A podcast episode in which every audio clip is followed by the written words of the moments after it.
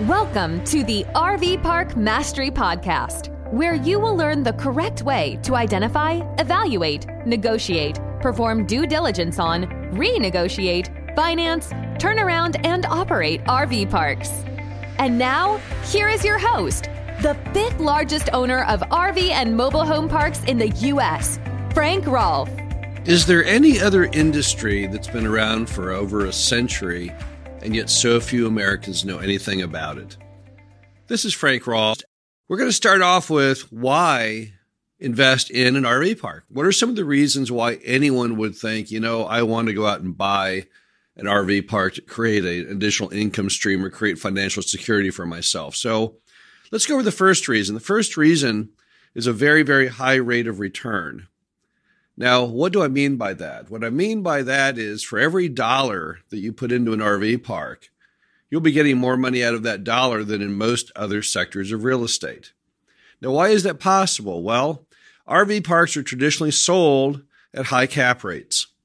What's a cap rate? A cap rate is a metric that shows you the amount of return on the amount of capital invested. RV parks traditionally have cap rates that will run anywhere from probably about 8% to 12% or greater. And when you take and look at the actual return, the cash on cash return of your down payment based on that cap rate, assuming current interest rate levels in the US, they'll give you an amazingly high cash on cash return of typically 20% or greater. That means for each year that you own the RV park, you would be earning roughly 10 times that of what you would get in a more conservative investment such as a CD or a treasury.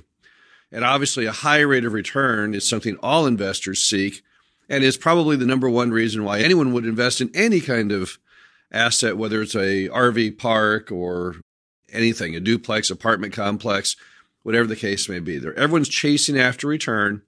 And the first reason RV parks are something people like is because they excel at that. They offer high rates of return. Another reason is you have the ability to massively boost your net income under certain circumstances, more than probably any other sector of real estate. Here's why. A lot of RV parks have massive untapped potential. They have lots of vacant lots. And they have all these vacant lots because mom and pop, who own and probably built the RV park, have no mastery of that new marketing tool called the internet. So as a result, while everyone else is now on the internet with websites and search engine optimization, they're sitting there languishing, trying to attract customers out of yellow page ads and billboards and little coupon flyers at the rest stop. And that's not the way Americans travel any longer.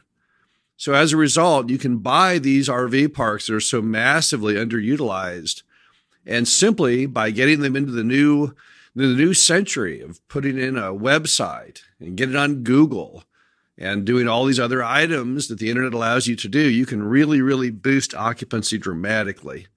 And you have no cost in that occupancy because once you already have the RV park and all the lots there, adding customers coming in, that doesn't cost you anything. So it's not uncommon if you find just the right opportunity to be able to buy an RV park and let's say boost the the net income based on occupancy by 30% in one year. There have probably been cases out there of people have boosted it by 100% in one year. I don't know any other form of real estate that you can do that. Typically, anything else you buy is already going to have near stabilized occupancy and will already be in the modern century, and it won't be that easy to ramp things up. But often, if you find the right RV park, you can do some amazing things with it. And then your return on investment is just staggeringly high. Next reason is that seller financing exists in the RV park industry. Seller financing is an amazing tool. What happens is you buy the RV park and mom and pop that owned it, well, they'll go ahead and carry the debt for you. And that saves you from the embarrassment and the shock and the horror of going, trying to get bank loans and perhaps being rejected. You don't have to have a credit score. You don't have to have any of those items that banks require when mom and pop seller finance you. And that's a very, very safe and happy feeling to know that your banking has already effectively been approved by mom and pop. Also, when mom and pop carry paper, you get two other factors you don't with banks. Number one, you can get a lower amount of down payment. My partner Dave and I have done 12 zero down seller carry deals over time. But even if you can't get zero down, you can often get 5% down, 10% down, 15% down, things that are lower than the traditional optics of banks. And bear in mind, the reason that mom and pops will do this is twofold. Number one, they like you. That's the thing about moms and pops. They bond with the buyer. But also, on top of that, they like getting that extra interest rate on every dollar that they keep in the note. So they don't mind going with smaller amounts down. Also, you can get more attractive interest rate and terms with moms and pops. So if all the banks out there are charging 5% and mom and pop like you and want to charge 4%, there's no law against that. They can totally do that. If you say, wow, you know, I'm uncomfortable with a loan term less than 15 years, well, they can do that if they like. So there's no rules. There's no banking rules and regulations when you have mom and pop seller financing. Another reason that RV parks make for a great investment is the security of the land. Let's go over that for a moment. When you buy most traditional investments, what do you get? Well, you get a sheet of paper. You now have a share of stock in some massive corporation that you know on the front end you're overpaying for, and it doesn't tie back to anything. It ties back to some building that if the business shut wouldn't be worth a penny on the dollar, a bunch of maybe some inventory that isn't worth anything to anybody. So you don't really have any collateral whatsoever. When you buy an RV park, what you're getting is basically a piece of land with some improvements that serves as a parking lot. And land, as we all know in America, is valuable stuff. So at least you have something solid as a fallback on your investment some tangible form of security. That's always been true in real estate, all the way back to the beginnings, back when John Jacob Astor bought up what is now all of Manhattan virtually back in the 17 and 1800s. One attraction he had was he was in the fur business and he wanted to find something he could invest in that was that he felt like he has some security in. And of course, land offers security. So RV parks by the nature of the business itself give you that one extra happy feeling that allows you to sleep at night, knowing that your RV park has that ever growing value just from the land that it sits on. In fact, there have been cases, many cases of RV parks that have been redeveloped into other forms of real estate because at one point the land caught up to and exceeded the value of the RV park itself. Next, you have the silver tsunami and its impact on RV park investing. So, what is the silver tsunami? What does that mean? Well, the silver tsunami is basically the slang term for the aging of the baby boomers, of which I am one. Anyone who was born between 1946 and 1964 is a baby boomer. And the baby boomers are all getting old, and there's 10,000 per day retiring, many of which are buying RVs to travel America. That's a common thing that seniors like to do. So you have that one big megatrend of the silver tsunami, which really pushes RV park occupancies and demand to the highest levels of all time. But then you also have this unusual secondary thing that no one ever anticipated. That's the millennials. Now, the millennials, which is the most youthful and now largest demographic group in the United States, they love RVs. No one knew this would ever occur. It was always assumed that RV parks and RV travel was really kind of an old person thing. And then came the millennials, and they changed that because the millennials, you see, they like the outdoors. They like simple things. They like living small. They like bonding with their friends. So as a result, what you have is you have all these people that were never counted as being potential RV park customers who love the thing.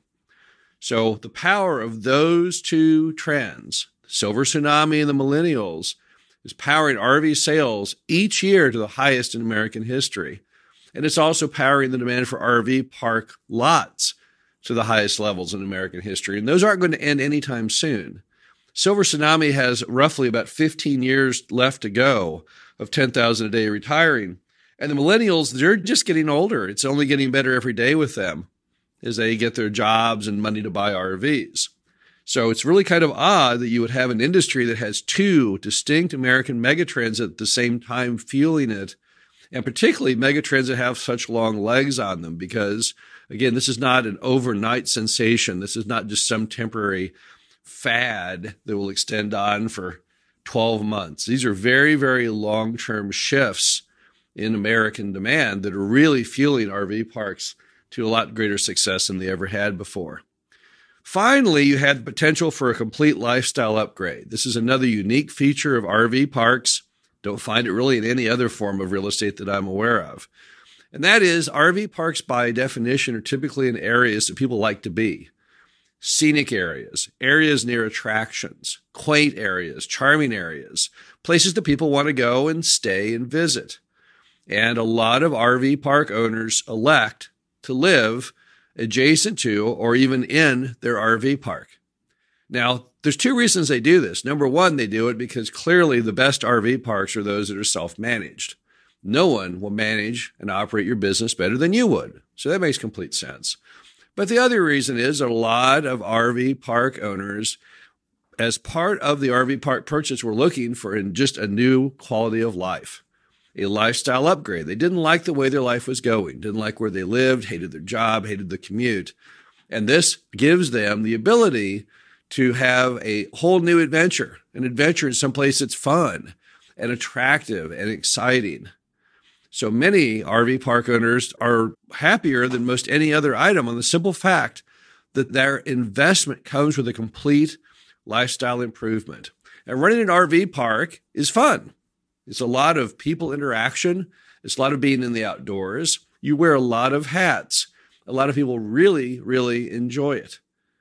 As a result, they feel that that RV park investment has changed their life for the better because it's not only a source of financial security, but spiritual and lifestyle security and happiness as well. This is Frank Rolfe with the RV Park Mastery podcast series. Hope you enjoyed this, our first segment, and we'll be back again soon. Thank you for listening to the RV Park Mastery Podcast. Be sure to visit us at www.rvparkmastery.com, where you can learn the correct way to identify, evaluate, negotiate, perform due diligence on, renegotiate, finance, turn around, and operate in RV parks.